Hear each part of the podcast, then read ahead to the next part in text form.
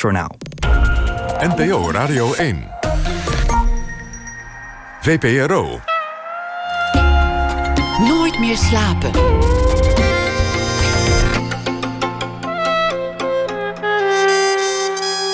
Met Pieter van der Wielen. Goedenacht en welkom bij Nooit meer slapen. Mijn gast komend uur is schrijver, essayist, documentairemaker, theatermaker. Ze muziceert ook. Activist wilde ze eigenlijk nooit zijn. Maar in haar nieuwe boek komt ze toch redelijk in de buurt. Vele talenten, vele disciplines, kortom. Zeven jaar geleden was ze ook al een keer te gast om te praten over haar roman De Kleenex Chronieken. Een boek dat zich in de beste Vlaamse traditie afspeelt in een dorp. En dat dorp heet Oude Morsel Neske Becks is hier. Ze heeft een Vlaams-Amerikaanse Afrikaanse achtergrond. Ze verruilde Antwerpen voor Amsterdam. Woont nu deels in Nederland, deels in Spanje, tijdelijk in Brussel. Kortom, er is veel te bespreken. Over haar complexe familie maakte ze tien jaar geleden al een memorabele film. Eigen Volk. Een van de vragen daarin was: hoe kan het dat de familie waarin ik ben opgegroeid inmiddels zoveel Vlaams belangstemmers kent? Inmiddels zijn we meer dan een decennium verder. Haar nieuwe boek is hier. Echo, een bundeling van essays, lezingen, verhalen over hoe het is om een zwarte vrouw te zijn. Het gaat niet alleen over haar, het gaat ook over andere zwarte vrouwen die haar hebben beïnvloed. Het is een boek over woede, pijn, maar ook over trots en soms twijfel. Neske Becks werd geboren in 1972. Neske, welkom. Wat, wat leuk dat je, dat je er weer bent. Dank je, Pieter. Ineens ben je zeven jaar verder. Ken je dat? Zo'n moment dat je denkt: hè? Zijn, we hier? En ja, waar zijn ik die denk zeven jaar elke dag, ik ben een dag verder. Ik probeer bij de dag te leven. Lukt dat? Behoorlijk, denk ik. Ben, ben, je, ben je veranderd? Ben je opgeschoven in je, in je denken, in, je, in de manier waarop je kijkt naar van wanneer? Van zeven jaar geleden bijvoorbeeld. Ik denk dat ik ja, elke dag wel verander. En ik hoop ook eh, dat het doorgaat. Dat je niet blijft vasthouden aan je. Ik ben best wel eh, soms eh, stellig in wat ik vind en wat ik voel. Maar voortschrijdend inzicht is misschien wel het, het mooiste gegeven wat er is of zo. dat je kunt zeggen: eigenlijk had ik ongelijk, hoe stellig ik ook leek. Ja, ook ongelijk of, of nuances kunt vinden in het gelijk wat je hebt. Zullen we eerst uitleggen wie je bent en waar je vandaan komt? Want, want één Ja. ding staat vier overeind in dit boek. Je bent een zwarte vrouw. Want daar, daar gaat dit boek over. Dat, dat lijkt een vrij droge constatering. Je, je kijkt in de spiegel en je ziet een zwarte vrouw en je denkt: oké, dat ben ik. Maar zo makkelijk is het eigenlijk ook weer niet gegaan. Dus het is bij jou ook een soort ontdekkingsreis geweest van: wat is dat eigenlijk? Wie ben ik eigenlijk? Wat is eigenlijk een zwarte vrouw? Mm, nou nee, ik denk dat ik altijd wel wist dat ik een zwarte vrouw was, al van jongs af aan. Maar dat ik ook wel heel erg gestuurd werd door de dominante narratief. En dat ik, of door mijn witte moeders. En dat ik misschien heel lang een wit iemand voelde of zag. Voordat ik echt in Je zag jezelf als, als een soort van wit persoon. of ik voelde me misschien wel eh, wit omdat mijn moeder en mijn oma en iedereen wit was. Maar ehm, door de tijd heen, kijk, als ik ergens binnenkom, zie je eerst een zwarte vrouw. Dus dan ga je ook, of in ieder geval in mijn geval, ging ik accepteren. Als ik ergens binnenkom, zie je eerst een zwarte vrouw. Dat, dat is wie ik ben. En, en ik, ik ben er ook trots op. En, en dat is ook een deel van mijn lijn. Misschien niet mijn, meer, mijn meest zichtbare lijn. Maar het is wel wie ik ben. En gisteren was ik in Brussel op een lezing en in de LGBTQ-scene. En toen zei ik ook van, of LGBTI-scene. Toen zei ik ook van, black is my gender. Voor mij, hè, dus mijn pronoun of, of mijn my gender is black. Dus het eerste wat je ziet is zwart. En dat, dat definieert jou daarmee ook Ja. voor een deel. ja. Je, je zegt mijn moeders, we, we moeten toch even, even misschien ehm, vertellen dat, dat verhaal van jouw familie. Want je bent is vrij gecompliceerd. Het is, het is ingewikkelder dan, dan bij de meesten, denk ik. Ja, nou, ik ben opgevoed door een wit gezin. Dus ik heb een witte moeder en een witte vader. Maar ik ben geboren uit een indigenous American Vlaams, Vlaamse vrouw die zichzelf als Vlaams ervaart. Die eruit ziet als een Puerto Ricaanse vrouw eigenlijk, maar doorgaat voor wit, dus is white passing, zeg je dan. Hè? Sommige woorden zijn Engels omdat je er nog geen goede. Ik hou van Nederlands, hè? Maar dat is zwart dat voor wit zou kunnen doorgaan. Ja, ja. En, uh, of tenminste, heel veel mensen om haar heen zijn niet bezig met het feit dat ze ook uh, indigenous, dus inheems bloed heeft, Native American bloed heeft, of zwart bloed heeft. En mijn vader is Afrikaans. Dus Mali, Senegal, Gambia is onze lijn, zeg maar, waar we uitkomen door. door dat is ook een deel, deel van jouw voorouderschap, zeg maar, is ja, Afrikaans. Ja, en een deel Amerikaans. En dan heb je nog de, de Vlaamse lijn waar je in bent. En de indigenous lijn. Dus die zit er ook nog. Ja. En mijn zoon is weer Surinaams. Zo. En, dan, en het is allemaal begonnen bij dit, dit gerommel is allemaal begonnen met de bevrijding eigenlijk. Na de, de Tweede Wereldoorlog. Het is veel ouder, want dan, als je zegt, je begint het gerommel bij, nu bij, uh, bij de oerknal. Mixen. Ja. Terwijl voor mij begint het al in mijn Afrikaanse lijn ook en mijn, en mijn Vlaamse lijn. Ik ben een kind van Soefies en een kind van, van de hele christelijke katholieken. Al die lijnen komen samen. Ja. Ken je al die lijnen? Heb je al die lijnen kunnen uitzoeken? wel, denk ik. Nu wel. Maar niet alles, omdat um, de inheemse lijn van mijn moederskant, dat weet ik niet precies. Dus ik weet niet welke, welke inheemse stam mijn voorouders zijn. Ik weet niet. Nee, daar weet ik niks van. Nee. Omdat je moeder daar misschien ook niet zo mee bezig was? Oh, mijn moeder ontkent dat, maar het, ik voel me heel erg aangetrokken tot Lakota, maar ik weet niet of dat Lakota is. Dus ik, ik ben daar wel mee bezig, maar nee, dat weet ik niet. Hoe, hoe is dat al, allemaal gegaan? Want, want ik noem de bevrijding, maar hoe heeft iedereen elkaar ontmoet? En, en, en hoe, hoe ben je daar dan in terechtgekomen in al deze lijnen? Ik ben een kind van mijn moeder en mijn vader. En mijn moeder en mijn vader hebben elkaar ontmoet in Antwerpen, maar mijn vader kwam uit Gambia, waar die is opgegroeid. Niet geboren, maar opgegroeid. En die is doorgetrokken via, Senegal, uh, via Frankrijk, via Senegal en Frankrijk, zo naar Nederland, Amsterdam. Maar heeft mijn moeder in Antwerpen ontmoet en hebben mij verwekt in Amsterdam. En zij zijn weer de kinderen van hun ouders.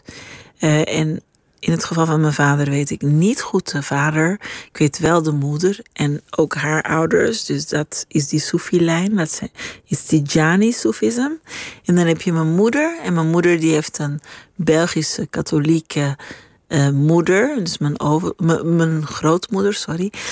Um, die dan weer het kind is van mijn overgrootmoeder, die vrijgevochten was en in Parijs mijn, over, mijn grootmoeder heeft gepaard. Ik ga helemaal stotteren. Uh, dus ook ja, een heel sterk vrouwelijke lijn, een hele sterke vrouwelijke lijn. En dan heb je dus, um, dus mijn grootmoeder die in de Tweede Wereldoorlog met mijn grootvader, die een bevrijdingssoldaat was uit New York, mijn moeder hebben gemaakt. En dan kan ik nog verder doorgaan, want ik weet hoe verder het doorloopt naar hoedwinkels in Mazeik en enzovoort enzovoort enzovoort. Maar ja, ik ben best wel ver in wie het zijn, uit wie ik geboren ben of zo. Je hebt, je hebt van die programma's dat dan bekende mensen hun stamboom gaan uitzoeken. En, en ik hoop dat ze jou een keer bellen. Maar ik denk dat er dan een paar redacteuren overspannen zich ziek melden. als ze aan de gang zijn gegaan met, met, met deze origine. En of ik denk niet, dat want ik heb al heel veel zelf uitgezocht. Dus ik kan heel waar. veel leveren. En als ze het ook allemaal willen filmen, is het reisbudget voor de rest van, van het seizoen op. Dat, dat ga je ook nog meemaken. En, en dan ben je niet alleen maar groot gemaakt, gemaakt door, of grootgebracht door je biologische moeder, maar ze, ze heeft jou nee. deels ondergebracht bij een, een andere moeder. Een pleeggezin, dus die hun bagage heb ik er ook nog bij genomen. Maar dat is ook weer een apart verhaal, ja. ja. En daar had je weer een soort van stiefvader die ook uit Afrika kwam. Nee, een pleegvader die, die dus Vlaams Belang ging stemmen. En waar ik heel veel van hield als kind. Ehm, en een, een soort van, ja, hoe zeg je dat? Mijn zus, mijn pleegzus, kreeg een zwarte man. En die is voor jou ook belangrijk geweest in je leven? Ja, wel. Nou, ik denk wel dat dankzij hem, omdat hij mijn belangrijkste zwarte referentie was, die niet gewelddadig was of niet. Niet. Of ja, hoe moet ik dat zeggen? Laat ik het positief benoemen, die heel uh, positief was en vrolijk en, en kokend. En geen vaderfiguur, maar wel, wel een, een manfiguur uit Afrika, wat voor mij uh, Afrika bij me bracht in een hele witte wereld. In want, Vlaanderen. Want je zei, je groeide op in een zeer witte wereld. Arbeiders. In Vlaanderen, gezien. arbeiders. Zonder boeken. Zonder boeken. En je voelde jezelf ook soort van wit. Of als je hoorde bij die wereld thuis, dacht je. Ja, bij hen, maar ik, het is gecompliceerd omdat ik een pleegkind ben met ook connecties met het biologische gezin. Dus, dus in het weekend zag ik mijn moeder en dan was er toch ook die andere wereld. Dus er waren heel veel verschillende werelden die om me heen waren. Ik heb daar wel geprobeerd over te schrijven. Er ligt ook een boek. Maar zolang mijn moeder leeft, wil ik dat liever niet uh, publiceren. Niet, niet omdat het. Maar ik vind het gewoon. Het heeft tijd nodig. Want, want jouw biologische moeder dronk ook stevig. Um, dat zal zij zelf niet beamen, want zij zegt: Ik dronk wel eens een fles of twee flessen witte wijn, maar ik ben geen alcoholist. Eén fles of twee per dag maar. Dus zij ziet dat anders dan ik dat zie. Uh, zij was animeermeisje. Ja. Wat, wat is een animeermeisje? Een animeermeisje is een vrouw die, die drinkt voor het plezier. En het is een vorm van intimiteit die je met een, met een klant hebt eigenlijk. Dus iemand die je betaalt om met jou te drinken ja, champagne. als gezelschap? Ja, champagne of een piccolo. Het zijn hele goedkope flesjes. Maar ik praat daar met haar nooit over hoor. Ik heb dat heel erg ook weer geresearched. Je weet er alles van, maar je, je bespreekt het liever niet met haar. Nou, een beetje. Maar mijn moeder die is meestal alles vergeten. Dus die weet dat dan niet meer. Dus... Dat komt ook met drank, hè? dat je het dan niet meer zo mm -hmm. goed weet. Mm -hmm. Je zei, je zei ik, wil, ik wil eigenlijk daar een boek over schrijven, maar niet als zij nog, nog leeft. Je hebt, je hebt wel een film gemaakt over je familie. En je schrijft in dit boek over, over hoe moeilijk dat proces eigenlijk was. Dat je iets waarachtigs wil zeggen over de omgeving waarin je opgroeit. En dat die mensen over wie het gaat het ook nog te zien krijgen. Ja, dat vonden zij wel goed. Maar achteraf denk ik dat het niet eerlijk is, omdat ik ben een kunstenaar en ik ben opgeleid om vorm te geven aan mijn zieleroerselen. En zij niet. Dus zij kunnen in die zin niks terugmaken, als het ware. Nee, en zij hebben te maken met de reële wereld waar ik mee weet om te gaan vanuit mijn ambacht. En zij zijn daar veel kwetsbaarder in. Dus ik vind het hun daad van liefde dat ze hebben meegewerkt. Maar ik zou de maker die ik nu ben, zou dat nooit meer op die manier doen. Om de camera te richten op mensen die je persoonlijk, nou, die dichtbij je staan, die familie zijn. En, Nou, en daar ja. een film van te maken. Ik kan wel de camera richten op mensen die ik ken, maar, maar niet op deze manier. is zo lang geleden, Pieter. Het is tien jaar geleden dus. Ik denk niet dat ik dat nu doe. Ik ik denk dat ik in dit boek, in Echo, waar, waar ik dan graag over praat nu ook, ehm, wel een balans vind in hoe ik mensen. hoe- Spaar en, en ja, ik, buiten schot ik laat. vertel best wel pijnlijke dingen over mensen, maar niet met naam en toenaam. En dat is heel anders. Weet je, sommige mensen zullen zichzelf erkennen. En, ehm, maar ik doe dat heel anders dan tien jaar geleden. Toch, toch was het een hele mooie film, tien jaar geleden. La- Laten we het over jou hebben en niet over de mensen om je heen. Dat is, dat is misschien Dat is comfortabeler. wel mooi wat je zegt, ja. Maar het is een mooie film, maar ik zou hem niet meer zo maken. Ik vond je toen, wie ik nu ben. Vond je toen heel vergevingsgezind ook. Ja. Eigenlijk. Want je hebt het over. Of je over kunt mensen. het ook codependent noemen. Dat je vergevingsgezind was omdat je nog afhankelijk was van mensen. Codependent, weet je wat het is? Dat je dan eigenlijk jezelf te veel opoffert om voor anderen te zorgen. Dat je, dat je het belang van anderen voorop stelt dan je eigen belang. Dus dat je eigenlijk loyaal bent jegens mensen die niet loyaal zijn jegens jou. Aha, dat. Dat zie ik nu. Dat is hoe je nu naar die film zou Ja. kijken. En dan denk je van jezelf, goh, je, je was wel heel mild, maar, maar misschien niet om de goede redenen. Nee, omdat ik hun eh, welzijn belangrijker vond dan mijn eigen welzijn. Terwijl ze af en toe best dingen zeiden die Heel naar erg denk voor jou deed. kwetsend moeten zijn geweest. Heel erg pijn deden. ja. En ook dingen die soms aanschuren, of misschien wel iets meer dan dat, tegen racisme. die racistisch zijn, zullen we dan maar zeggen. Ja. Maar of, of nou, laten we het. Ik vind het woord suprematie interessanter dan racisme. Omdat suprematie zit in onze cultuur, zit in jou, zit in mij, zit in onze maatschappij. Het jezelf verheven voelen boven iemand anders of een andere groep of een andere kleur. Onbewust soms. Onbewust. Het is niet alleen verheven voelen, het is ook ehm, een, dat je je ongemakkelijk voelt omdat de ander je confronteert met iets waar jij niet aan gewend bent. Het heeft alles met die, met die dominante narratief te maken. Weet je, met dat curriculum wat heel erg eh, bepalend is en heel wit is en heel sturend is. Je bedoelt dat mensen mij, zijn, zijn opgegroeid in een, in een wereld waarin wit zich verheven voelt boven andere kleuren, bijvoorbeeld. Ja, het is niet alleen verheven voelen, maar vooral ehm, gewend is aan centrering. Dus het, het verheven voelen is meteen weer een, een taalgebruik. Ik ben heel erg op woorden. Hè? Dus wat eh, uitgaat van een oordeel van, van je, vo- voel, je voelt je verheven. Weet je, dan denkt iedereen, ik ben niet iemand die me verheven voelt. Maar het gaat heel vaak over centrering.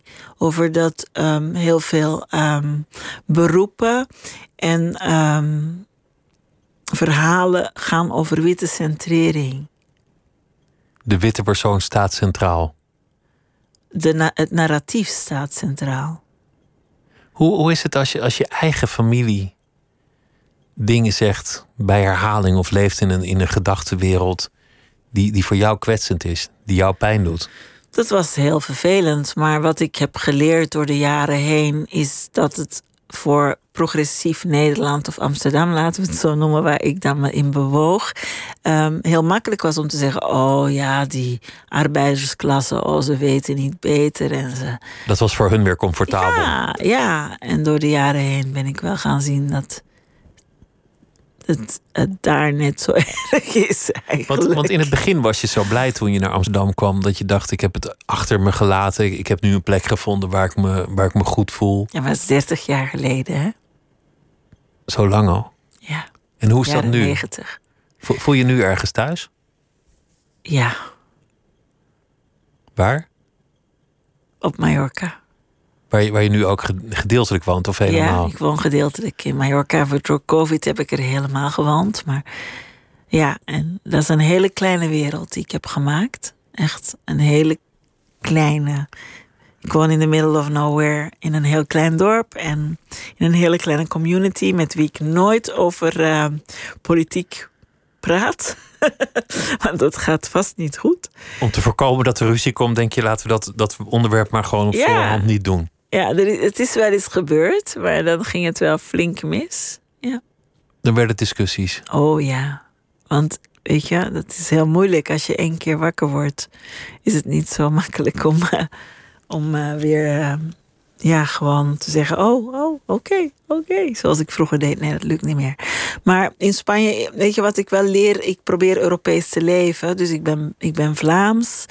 Ik woon nu een maand in Brussel in residentie bij Passaporta in Brussel. Fantastisch, fantastische stad.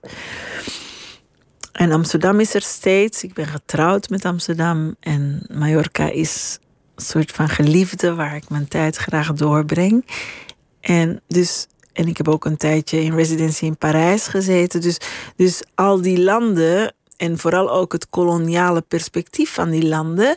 En wat dat betekent voor mij als zwart persoon, of beter nog als zwarte vrouw, is wel heel interessant om naar te kijken. En ook de levels van, van decolonisatie en, en bewustzijn en ook weerstand zijn heel verschillend. Dus, en dat wisselt ook per land waar je tussen uh, aanhalingstekens veilig bent. Dus dat vind ik heel interessant om in een Europees perspectief te kijken van wat is nou het verschil en wat is nou um, het overlappende gebied. Want al die Europese landen zijn koloniale machten geweest, met in allemaal, zekere zin hetzelfde denkpatroon wat, er, wat erbij hoorde, maar allemaal staan ze nu genuanceerd anders ten opzichte van elkaar in het uh, zich ontworstelen aan dat gedachtegoed. Ja, ja, ik denk, ik zie wel echt grote verschillen. Weet je, bijvoorbeeld in Spanje heb je dan nog dat op 12 eh, oktober nog steeds de dag wordt gevierd dat Columbus Amerika, de nieuwe wereld heeft ontdekt. En ik denk dat ik me heel hard ga maken om daar 7 oktober van te gaan maken. En wat is 7 oktober voor dag? Uh, de afschaffing van de slavernij. Oh, dat ligt heel dicht bij elkaar. Spaanse landen. Qua agenda schuift het, het maar een paar maar... dagen op. ja, vijf dagen eerder. Maar daar is heel veel weerstand tegen. Want Spanje is ook een land met een... Ja... Ik denk eigenlijk wat in Spanje zichtbaar is... is eigenlijk in heel Europa zichtbaar. Ik schrijf daar ook over in mijn boek... Uh, ze hebben een uh, pact gesloten na de dood van Franco. El Pacto del Olvido. We gaan met z'n allen vergeten wat er is gebeurd. Echt zwart op wit afgesproken. We gaan met z'n allen vergeten wat we hebben gedaan. En ik denk dat dat het probleem is eigenlijk in heel Europa. We gaan het er niet over hebben. We Zand erover. We kijken niet terug. Ik vind, ik vind het interessant dat je, dat je eigenlijk vertelt van je, van je moeder die heel veel is vergeten en niet wil vertellen. en, en dat als jij met je moeder bent, dat je maar niet meer praat over heel veel dingen. Dat, dat jullie eigenlijk over koetjes en kalfjes spreken om, mhm. om de moeilijke issues te vermijden. Dat je er op Mallorca voor kiest om in je kleine gemeenschap maar niet meer over politiek te praten, want straks wordt het grimmig. En dat je tegelijk een beeld schetst dat we, dat we in Europa wel langzaamaan over dingen gaan praten en niet meer dingen onder het tapijt schuiven en vergoeilijken. Ja, maar er is een verschil tussen uh, iets ontwijken omdat je weet dat het ruzie gaat worden en weet, ik ken mijn eigen felheid, ik ben een warrior. Vanavond nog door professor Emerita Gloria Wekker ben ik warrior genoemd. Ik ben een warrior, dus ik ga geen conflict uit de weg. Dus soms kun je uit uh, liefde voor je omgeving besluiten. Vanavond gaan we eten en we gaan niet. we gaan geen ruzie maken. Hè? Dat kun je besluiten. Maar ik ben niet iemand die vergeet. Sterker nog, ik heb een olifantengeheugen. In, in je boek schets je best wel veel conflict met mensen in je omgeving. Met vrienden, vooral, vooral witte vrienden. Mhm. maar, maar ook met, met je familie bijvoorbeeld veel conflicten die eigenlijk gaan over dat moment van bewustwording dat jij bezig ging met, met uh, kleur. Met, met wat, wat woke heet tegenwoordig. Ja, ik was al altijd wel bewust met kleur, maar, maar ik denk dat het meer gaat over bewustzijn over waar ik me aanpas aan dus weer kom ik weer met het, aan het dominante narratief of aan die centrering. Dus dat ik me en dat is niet hun schuld. Het is ook mijn verantwoordelijkheid dat ik me heel lang heb aangepast. Want ik kan me heel goed aanpassen. Want en dat, heb, je te lang gedaan? Ja, denk ik wel. Ja. Hoe gaat zo'n ruzie? Is dat dan een etentje en dan een gesprek en het loopt uit de hand? Of? Nou, mensen zeggen dat ik best wel um, fel kan zijn in wat ik uh, vooral opschrijf. Ik, ik schrijf nogal scherpe brieven. Je stuurt mensen een mailtje van we, we moeten het er eens over hebben? Of? Nou, vaak kan ik analyseren achteraf wat er mis is gegaan. En ik ben daar nogal goed in uitgaand, maar niet bepaald. Ik probeer altijd ook wel met liefde iets te benoemen dat wat goed is. Maar dan vervolgens zeg ik wel precies wat ik heb ervaren. Ik, ja, ik, ik vind het lastig om dat uh, ik hoor dat terug van vrienden dat ze zeggen: jouw brieven zijn wel echt scherpnis. En, uh, en ook al bouw je liefde in, ik moet er dan toch echt heel lang over nadenken. Over wat je zegt. Ook al klopt de analyse. Ik heb er dan zelf niet altijd zo bij stilgestaan. Maar, maar waar gaat het dan over? Wat, wat, voor, wat voor kwesties zijn dat dan? Ja, weer die suprematie toch vaak. Dus ik, ik kom toch tegen dat mensen. Uh, dat ik vaak. Misschien ook wel omdat ik ook nog steeds veel witte vrienden heb en, en heel veel witte vriendinnen heb. Ik heb witte moeders. Dus. En, uh, en dat ik ze toch confronteer met, met, uh, met wat er misgaat telkens. Omdat dat perspectief vanuit wit um, niet zo ervaren wordt. Um, is het een soort wakker maken van ja, maar jij doet dit nu. En dat dit, dit kan mij... je niet zo zeggen, of dit moet je niet zo doen. Of, uh... Dit ja, of, of als iemand tegen mij zegt bijvoorbeeld van... Uh, nee, voor mij, colorisme is iets van jullie zwarte mensen... maar niet voor mij als witte vrouw. En dat ik dan zeg van... ja, maar wacht even, wij werken al heel lang samen. En wat is, colo wat is colorisme dat. eigenlijk? Colorisme gaat over uh, het verschil van kleur. Dus, dus zwarte vrouwen, echt donkere zwarte vrouwen... prachtige purperzwarte vrouwen beste zwarte vrouwen um, hebben een heel andere positie weer dan ik ben dan. Koffie met melk. Wat lichter, dus het gaat om, om tint. Het gaat om tintenverschil. En ik had een, een discussie met een vriendin die me nou aan het hart ligt over uh, dat dat uh, ook iets is wat haar uh, aangaat en haar beïnvloedt. En zij ontkende dat volledig. En ja, toen ging ik schrijven. En dat was best wel heftig. Maar met sommige mensen kun je het hebben omdat je van elkaar houdt en dit soort gesprekken kunt voeren. Maar in het boek heb ik ook geschreven over een vriendin die ik misschien wel kwijt raak. Weet ik niet. Maar die, die inderdaad tegen mij zegt van ja, uh, zwarte mensen hebben een lagere pijngrens dan witte mensen. Echt zeg, wat zeg je nou? Een, een psychische pijngrens in, in dit soort discussies nee, lichamelijk. Lichamelijk. Zij is uh, piercer. Zij is een piercer. Oh ja, dus, dus als een, een persoon van kleur pierst, dan, dan gilt hij harder dan wanneer ze een piercing aanbrengt bij, bij een blondine. Interessant. Daar heb ik over geschreven in Echo. Maar dan, dat is dan heel lastig als iemand overtuigd blijft van haar witte perspectief en haar ervaring als piercer.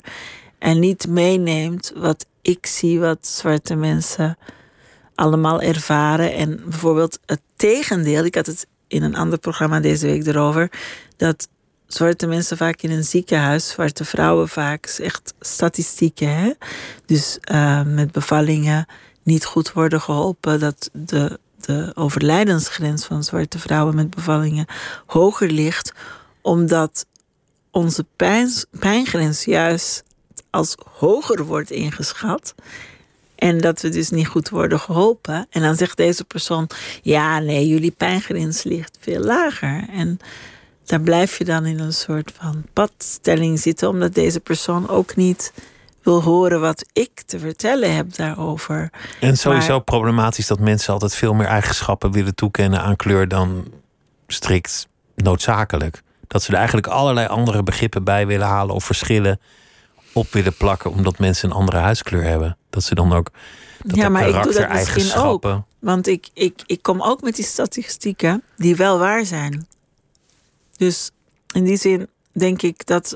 Ik zei laatst ook tegen een een activist op Mallorca die van uh, Extinction Rebellion. Die, die toen ik zei van ja, ik wil wel best meegaan protesteren tegen de, het klimaat. En ik wil ook mensen daarvoor uh, warm krijgen. Maar als zwarte lichamen in de openbare ruimte zijn wij veel kwetsbaarder. Dus dat doe ik dan ook op dat moment. Omdat ik weet dat het zo is.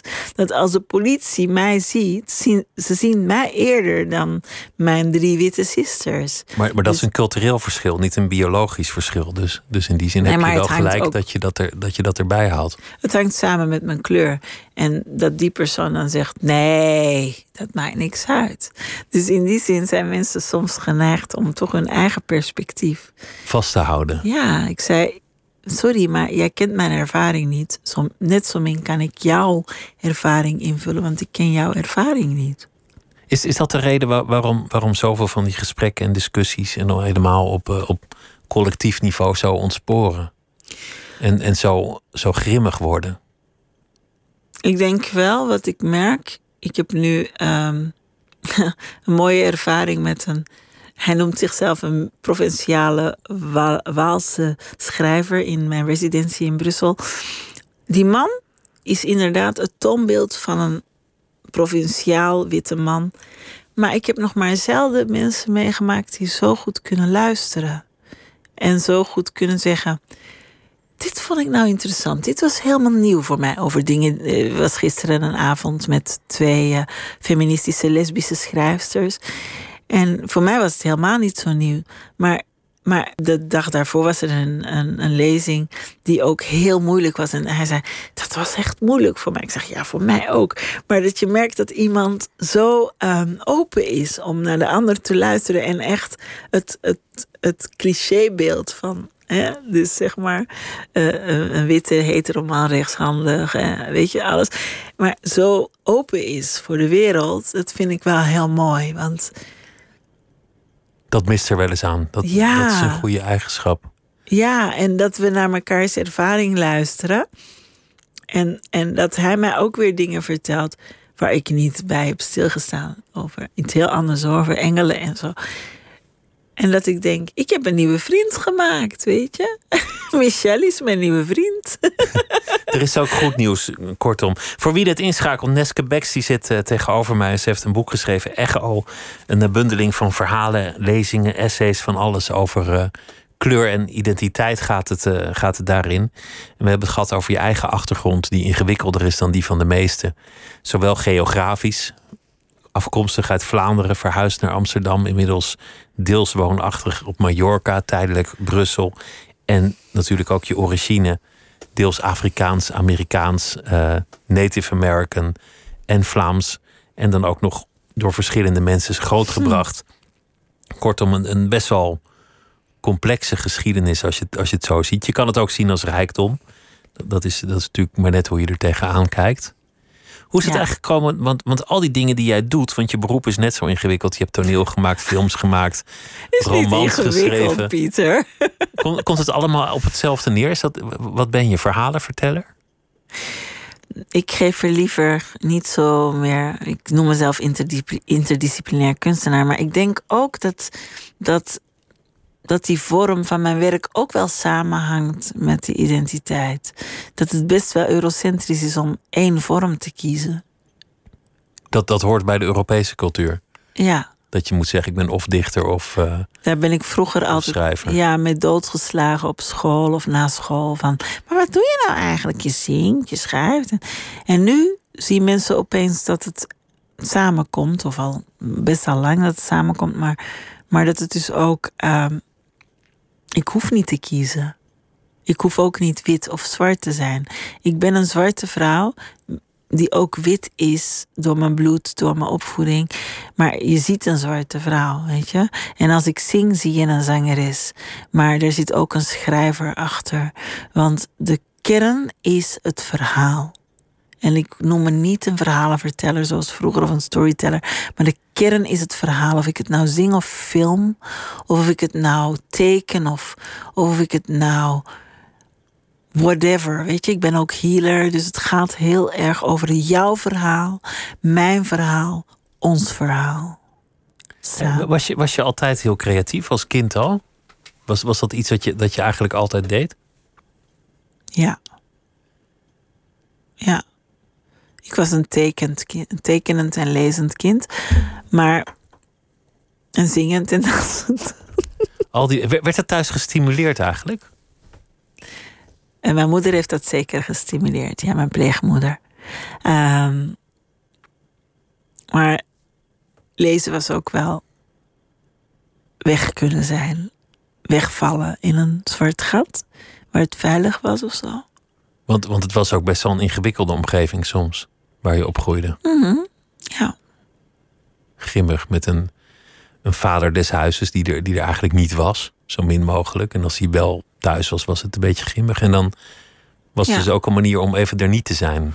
Ik vond het heerlijk om te lezen en dan in dat grote zwarte gat weg te vallen. Waar mijn wereld bestond. En ook op. op ik had hele rollen spelen in mijn eentje op, op mijn kamer. Eh, dat, dat was mijn wereld, ja. ja. Maar, maar het was ook fijn thuis hoor. Dus het is niet dat ik eh, een hele nare jeugd heb gehad. Maar mam- mama's wereld was het, het fijnst of zo, weet je. Dus Bij mama was het leuk. ja, bij mama was het leuk. Bij mijn pleegmoeder, hè, bij mijn biologische moeder weer minder. Het is wel ge- ingewikkeld als je ook een biologische moeder hebt die je niet helemaal loslaat. Dus, dus je kunt nooit helemaal ontspannen in het thuis zijn, want je weet dat er kan op je komen dag, halen. Ja, Het, alles was eigenlijk soort van tijdelijk. ja. Je, je, hebt, je hebt de laatste keer dat, dat ik je sprak, heb je daar al iets over verteld. Dat je best wel gezondheidsproblemen hebt gehad de laatste jaren. Oh, nu gaat het echt wel goed, want ik heb mijn hart geopereerd. Ik had een gaatje in mijn hart vanaf mijn gebo- geboorte. Wat doet dat, een gaatje in je hart? Ja, dat heet een patent voor een ovale. En sommige mensen leven daar heel gezond mee en dat komt altijd voor altijd goed. Maar bij mij is het eh, oorzaak geweest van op mijn zeventiende een embolie en daarna nog verschillende herseninfarcten. Dus ik ben een lopend wonder, zeg maar, dat ik hier zit te praten, want ik ben wel Medisch gezien had je hier al lang niet meer hoeven zitten eigenlijk. Nee, ik heb wel mensen gezien die inderdaad. Ik ben mijn spraak kwijtgeraakt en dat is twee keer teruggekomen. En ook verlamd geweest en is ook teruggekomen. Eigenlijk toen ik hier de vorige keer zat, zeven jaar geleden, was ik net genezen. Daar hebben we toen helemaal niet over gehad. Nee, nee. Maar ik, ik, ik wist wel dat er iets aan de hand was, maar ik had de indruk dat het gewoon niet een onderwerp was waar je. Toen, over toen was. graag over Nee, sprak. Ik was heel kwetsbaar nog toen. Ja. Nou, je was vooral bezig om, om jezelf op te krikken. En ik dacht, als ik dan heel erg. Overeind te houden. Ja. Als we dan heel erg gaan praten over jou als een soort patiënt, dan, dan bewijs ik je geen dienst. Nee, dat is heel fijn dat je dat niet hebt gedaan. Maar nu, Maar- Is, nu is het wat meer achter de rug. En ik- ik ben gewoon ook wel benieuwd wat, wat het eigenlijk doet als je zo langs de afgrond leeft. Dat je elk moment weet, het kan nu zomaar voorbij zijn. Of zoals je net zelf zei, het had al voorbij kunnen zijn. Het is een goede wake-up call. En ik heb ook met een uitgever afgesproken dat ik wel een boek wil schrijven wat daarover gaat. Maar vooral, ik wil niet een soort klaagboek schrijven, maar wel over hoe je jezelf dan beter zingt en beter hield met je handen. En ik heb heel veel zelf gedaan, wat ik denk waar veel mensen wel wat zeker ehm, niet zichtbaar hersenletsel, dat is er. En de, dus dat genees je dan op bepaalde manieren door, door onder andere wat ik je nu laat zien. Ik kan het niet beschrijven wat ik Maar nu doe. met, maar- met je vingers je, je duim aanraken, zo, vinger voor vinger. alle vingers, ja. En daarmee eh, leg je hersenverbindingen, herstel je weer. Dus dat deed ik als een gek. En ehm, ja, ik heb meer van dat soort dingen geleerd. En ik weet dat het helpt. Dat is eigenlijk jezelf genezen door, door, door gewoon jezelf te trainen met al die dingen. Ja, maar ik weet ook dat ik bijvoorbeeld, ik leef nu even in Brussel een maand en het gaat goed. Maar ik heb echt natuur nodig om mezelf te herbronnen. Om echt mijn zenuwstelsel, ik heb een hypergevoelig zenuwstelsel. Dus niet te overladen met prikkels, niet, niet de hele tijd die stress. Stress is een silent killer, echt. Ik, ik, ik noem ook Resma Menakem, eh, My Grandmother's Hand, over eh, intergenerationeel trauma. Echt een, echt een leraar. Hij, Gabor Maté is ook zo'n leraar. En Nadine Burke Harris is ook zo'n leraar. Ik weet heel veel over healing en over hoe je jezelf eigenlijk eh, geneest. En hoe je jezelf ook beschermt om in de rat race die we helaas allemaal leven, toch een, een modus te vinden waarin jij ehm, kan functioneren zonder eh, jezelf te overladen. Want het is, het is niet goed wat we aan het doen zijn. Ook, ook hier is eigenlijk een soort tijdelijkheid aan de hand.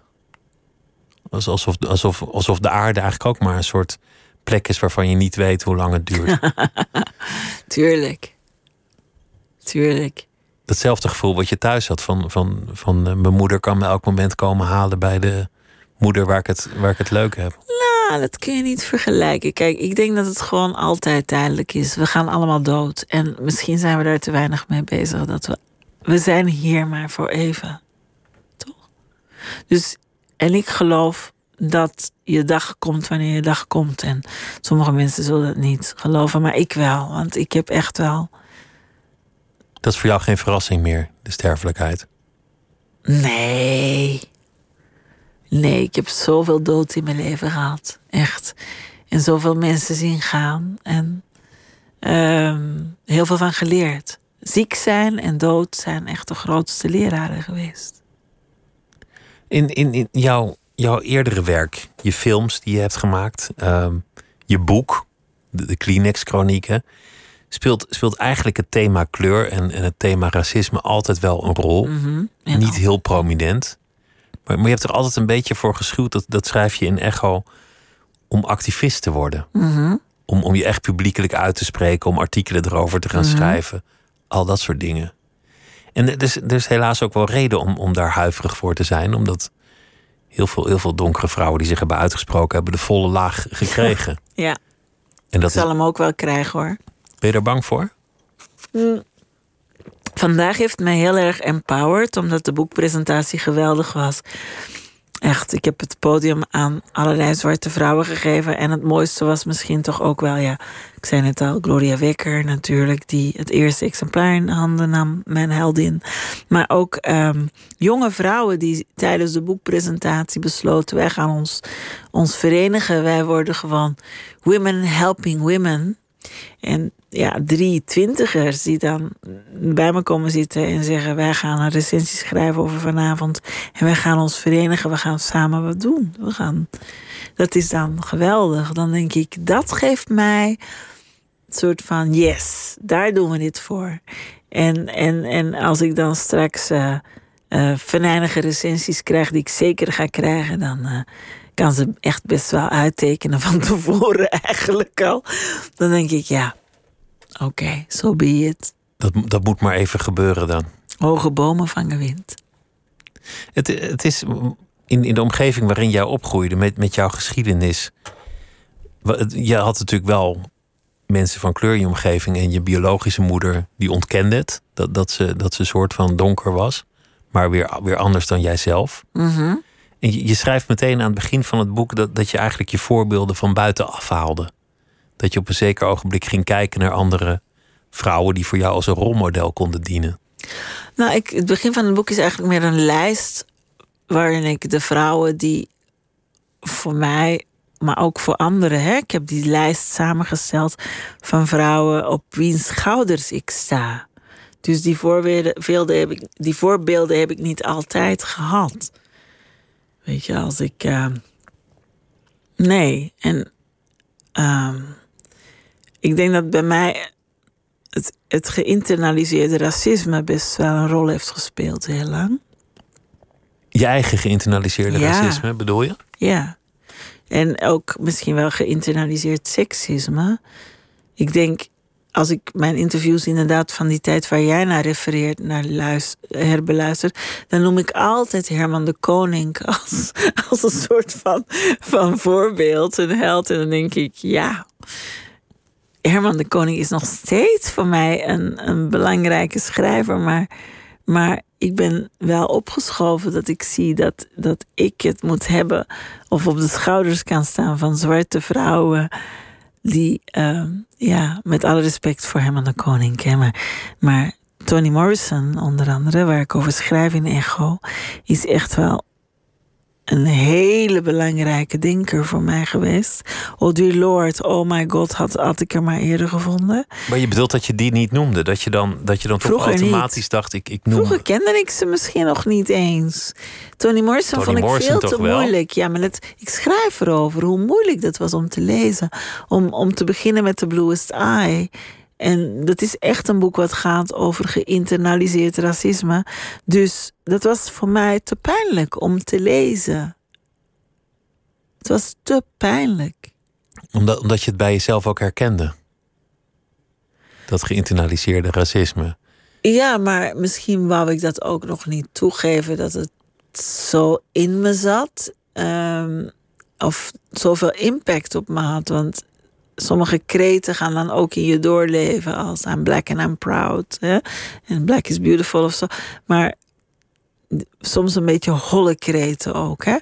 En dan, ja, Toni Morrison is echt wel, echt, maar niet alleen zij, Audre Lorde, Gloria Wekker, Maya Angelou. Al, al die stemmen zijn voor mij heel belangrijk geweest om door te vroeten en, en te denken en te kijken van wat leer ik hiervan en nog steeds. Uh, eye to eye, ik, refereer in Echo ook naar dat essay over de verhouding tussen zwarte vrouwen onderling, waar we het vanavond heel lang over hebben gehad. Uh, hoe moeilijk dat en pijnlijk dat kan zijn onderling, maar ook uh, hoe de aanwezigheid van één wit persoon in een zwarte groep, dat weten jullie niet, maar de hele boel kan ontwrichten. Omdat, zoals Rashida Lamrabet, mijn Vlaamse collega, sister, Marokkaanse schrijver, um, zegt ook van wit fungeert zonder het te weten vaak als de zon. Dus als er dan een wit persoon in een zwarte groep komt, dat zit in, in 400 jaar kolonialisatie, koloniaal denken en zijn, dat dan al die mensen het hoofd gaan wenden naar die witte persoon die dat niet doorheeft. Want ineens zijn zij zwart omdat er iemand anders wit is. Doordat de nee, tegenpol aanwezig is. Het gaat niet over dat zij opeens zwart zijn. Het gaat over een dynamiek die te maken heeft met een geschiedenis die we collectief hebben en die doorwerkt. En die dus doorwerkt in ben ik weer, die narratief. Maar ook in, in dat curriculum, omdat je altijd die witte, de witte die het weet en die het zegt. En, en, en dat krijg je op school, dag na dag na dag na jaar na decennia ingelepeld. Je curriculum is wit. Ik heb nooit op school een boek van Toni Morrison moeten lezen. Nooit. Zelfs niet eens punt. Maya Angelou, zelfs niet eens. Ik vind het interessant wat je zegt, omdat je in je, je boek aanhaalt dat je op een gegeven moment tegen een, een, een witte kennis zegt van goh, ik, ik heb je er liever even niet bij, want ik wil dit met zwarte mensen onderling houden. En dat, dat je dat dan zelf eigenlijk ook wel ingewikkeld vindt om dat te zeggen van ja. Waar staat dat? Dan moet ik even dat, dat gaat over dat, dat je in de het Writer in Residence huis oh, ja, in Parijs ja, ja. ontvangt. Ja, maar dat, was, dat is toch weer anders. Omdat dat gaat inderdaad over een keuze die ik maak om met zwarte mensen te praten over zwart kunstenaarschap. En echt, hè? Er waren gewoon witte mensen die zeiden: Ik kom graag. En zwarte mensen die, die nodigden zichzelf niet uit. Dus ik zei: Ja, sorry, maar. Het is, dit is het niet is voor een, jou. Ehm, dit is niet voor jou. Het, het is net zoiets als dat, dat Black Lives Matter, als ze niet uitkijken, dan wordt dat gewoon door een aantal witte mensen overgenomen. Ja. Vanavond was er een die vrouw. Gaan dan van, ik heb goede bedoelingen. Vanavond... Ik ga jullie helpen. Ik kan heel goed organiseren. Jullie hoeven alleen maar te zitten. Laat mij maar. Ik, en als ze niet uitkijken, gebeurt het. Beste bedoelingen, hè? Oh, Goede bedoelingen, hè? Dus vanavond was er een vrouw op de boekpresentatie die vertelde over haar werkomgeving, die dus ook gingen diversifiëren en een vergadering hadden over diversiteit. En op een gegeven moment was iedereen aan het praten, alleen maar witte mensen, en zij was stil. En op een gegeven moment heeft zij gezegd: Nou, ik ga maar weg, geloof ik. maar, maar weet je dat, dat in. Uh, dat, is, een grappige anekdote, maar in Nederland is er ooit een raad voor de emancipatie van de vrouw geweest. En die Met bestond, alleen maar mannen. Ja, met vijf mannen in de jaren 50. En die gingen lekker met elkaar vergaderen hoe de vrouw zich moest emanciperen. En ze hadden vast hele lieve bedoeling en vast ook best wel goede analyses. Oh, maar ik kom ze nog steeds tegen. Of in heel Europa, mannen die, die boeken schrijven over wat de vrouw moet doen. En dan zeg ik, maar dat is mansplaining. En mansplaining en whitesplaining lijken heel erg op elkaar. Het gaat echt over de dominante narratief. Maar ik geloof niet in emancipatiebewegingen waar de te emanciperen groep zelf niet bij zit. Nee, gelukkig geloof je daar niet in. Maar, maar er zijn, maar er, zijn er veel van. Die dat, uh, nou net, ja. net, als partijen die aan de Herengracht zitten en dan over de wijken gaan praten hoe het daar allemaal beter moet, terwijl ze er zelf niet wonen en er niemand kennen. Ja. En dan wel zeggen: Goh, ja, die wijken, hè. Maar ze schrikken zich helemaal, helemaal suf en ze grijpen naar een tasje als er iemand uit die wijk langs dat pand loopt. Nou, het witte riddersyndroom, uh, of ja, het kan ook zwart zijn. Wit is niet alleen maar wit, hè. Witheid, is niet, witheid wordt ook gebezigd door zwarte mensen, hè. Let wel, hè. Ja, ja, natuurlijk. Je, het is een sociale status. Maar inderdaad, het, eh, ik noem het dan even het witte riddersyndroom. Maar, maar het is natuurlijk uh, ja, op, de, op een bepaalde manier ingelepeld om, om te gaan helpen en te gaan redden. En uh, ja, ik heb met Anousha en Zoom echt super interessante gesprekken gehad over wat bondgenootschap is. Zij is daar veel strenger in dan, dan ik ben best wel van. Oh, ja, oh, je bent wit en je begrijpt me. Kom erbij. En daar heb ik echt al heel veel fouten in gemaakt. Heel veel fouten. Omdat ik denk toch dat dat komt omdat witte mensen mij hebben gevoed. Dus al die witte gezichten boven mijn kinderwieg dat is mijn eerste referentie. En Anousha heeft ook een witte moeder, maar Anousha is echt streng daarover. Van een bondgenoot is niet bezig met zijn of haar eigen agenda. Een bondgenoot is bezig met de zaak. En eh, ik zie heel veel mensen hoor. Zo, oh, ik, ik kijk mij eens goed. Uh, ik uh, ben bezig met. Ja, maar het is, het is gevaarlijk. Je, je kunt iemand redden in je eigen opinie. En, en daarmee maak je iemand klein. Je maakt iemand tot een soort slachtoffer die afhankelijk is. En, en je moet mensen hun kracht gunnen. Ja, en, en, soms betekent dat ook gewoon dat, dat je je kop houdt of even niks doet of iemand de ruimte geeft om dat, om dat zelf op te lossen. Ja, klopt. En ik, ik ben zelf met Alphabet Street, uh, het gilde wat ik heb opgericht en de tank, ook soms geneigd om mensen zo te overstelpen met kansen of mogelijkheden. En daar soms ook in door te schieten. Omdat ik dan denk, ja, want ik zie dan de kracht in iemand. Maar iemand moet het zelf ook voelen hè, en willen. Dus je, je kunt niet iemand, uh, ja. Nee, en, het wordt ook niet gevraagd. Wat, wat wordt gevraagd is haal, haal verdoren je been uit mijn nek. Dat is wat er wordt gevraagd. Dat is iets heel anders. Dit, ik, ik denk ook als ik, als ik naar je luister van... is het de mens eigenlijk allemaal wel gegeven? Wat is een mens eigenlijk? Nou, om, om vrij van, van vooroordelen te leven. Om, om een ander de ruimte te gunnen. Om, om hun eigen subjectiviteit te doorzien. Je kunt niet we, we alles komen, goed doen. Nee, maar we komen ook niet verder als samenleving. Het, het maakt me soms mismoedig. Nou ja, ik denk dat je in de eerste plaats ik, ik vind het fijn om bijvoorbeeld ehm, mijn eigen xenofobie soms te ontdekken. Omdat ik dan zie dat ik geen haar beter ben dan die ander waar ik tegen vecht. Omdat ik ook ehm, momenten heb dat ik territoriaal word of. Ehm, ja, ik, ik ben bijvoorbeeld. Vooroordelen koester of dat soort ja, dingen. Ja, bijvoorbeeld. Ik. Uh, door mijn geliefde familielid Sam ben ik me heel bewust geworden over trans en fluid identity. Ik voel mezelf ook fluide al heel mijn leven, maar, maar um, niet op die manier. En, en ik werd me er bewust van toen ik een keer in een ritueel in een Temascal zat, in een zweethut. En ik was ongesteld en dan krijg je een speciaal plekje. En toen kwam er een transvrouw naast mij zitten. En toen dacht ik, nee, dat is mijn plek, dat is mijn plek. heel, heel, heel, heel, heel, uh, hoe zeg je dat, primitief je, je, dacht, die, die transvrouw die hoort hier niet. Ik dacht, dat is mijn plek, want ik ben ongesteld. Echt heel stom.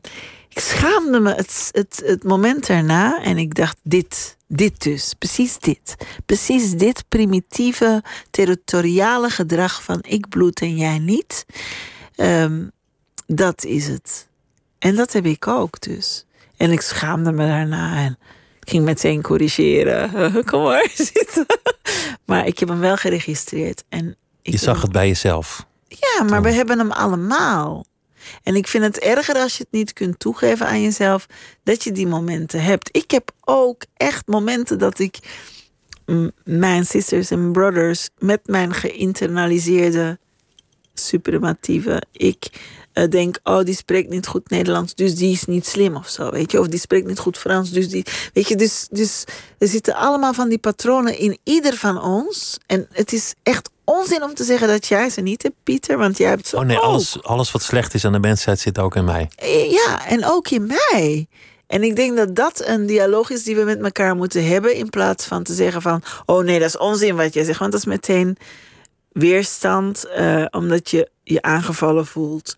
Of denkt, oh nee, eh, zo ben ik niet. Omdat je niet goed in de spiegel kunt kijken dat je wel zo bent. Want we zijn deel van dat grotere apparaat. Dus we zijn daarmee gevoed. We zijn daar gewoon vol mee gestopt. Allemaal. Volgestopt met, met, met, met nou ja, honderden jaren gedachten voor, over, over superieur zijn of over nou de ander. Of, suprematie, maar ook in gender. Gender is echt ook, ook in de black community, wauw. Weet je, echt een, een, een, een onderwerp hoor. En homofobie en transfobie, weet je, het is, het is, het is ja, ik noemde net in ons eh, gesprekje bij de koffie Disclosure, een, een film ook, die mij heel erg heeft doen nadenken over hoe überhaupt hoor, vind ik dat ook over hoe ik over liefde en relaties denk. Hoezeer ik niet ben gestuurd door de Hollywood-narratief of door, door de literatuur. Of weet je, dus dat, is, dat gaat zo ver dat je toch onrealistische wensen, verlangens erop nahoudt, die ontstaan zijn door boeken en films. En die ergens in je zijn gaan zitten, associatief, En je onderbewust. sturen. En je heel erg sturen. Dus Disclosure is voor mij daar echt een, een voorbeeldfilm in. En staat op Netflix. Maar ook gewoon iedere keer weer nadenken over ehm, wat nou echt belangrijk is. Weet je, als ik mijn partner, als ik van mijn partner verwacht dat hij op de laatste dagen voor ik naar Brussel ga, van alles voor me doet. Want dat heb ik in de film gezien, hè, dat het zo hoort.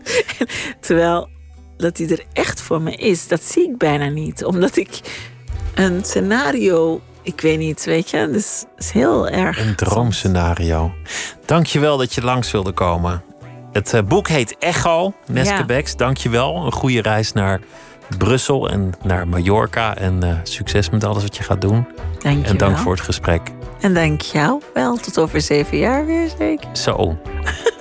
Dat is een hoop tijd. Dankjewel. En eh, dit was eh, Nooit meer slapen voor deze nacht. En morgen dan zijn we er weer. En dan praat ik met eh, Esther Scheldwacht. En dit was het voor vannacht. Tot morgen.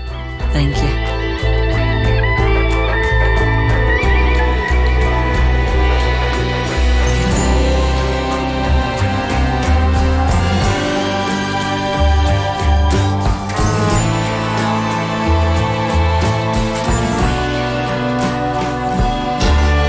Radio 1.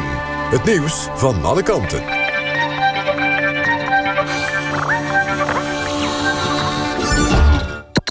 NPO Radio 1.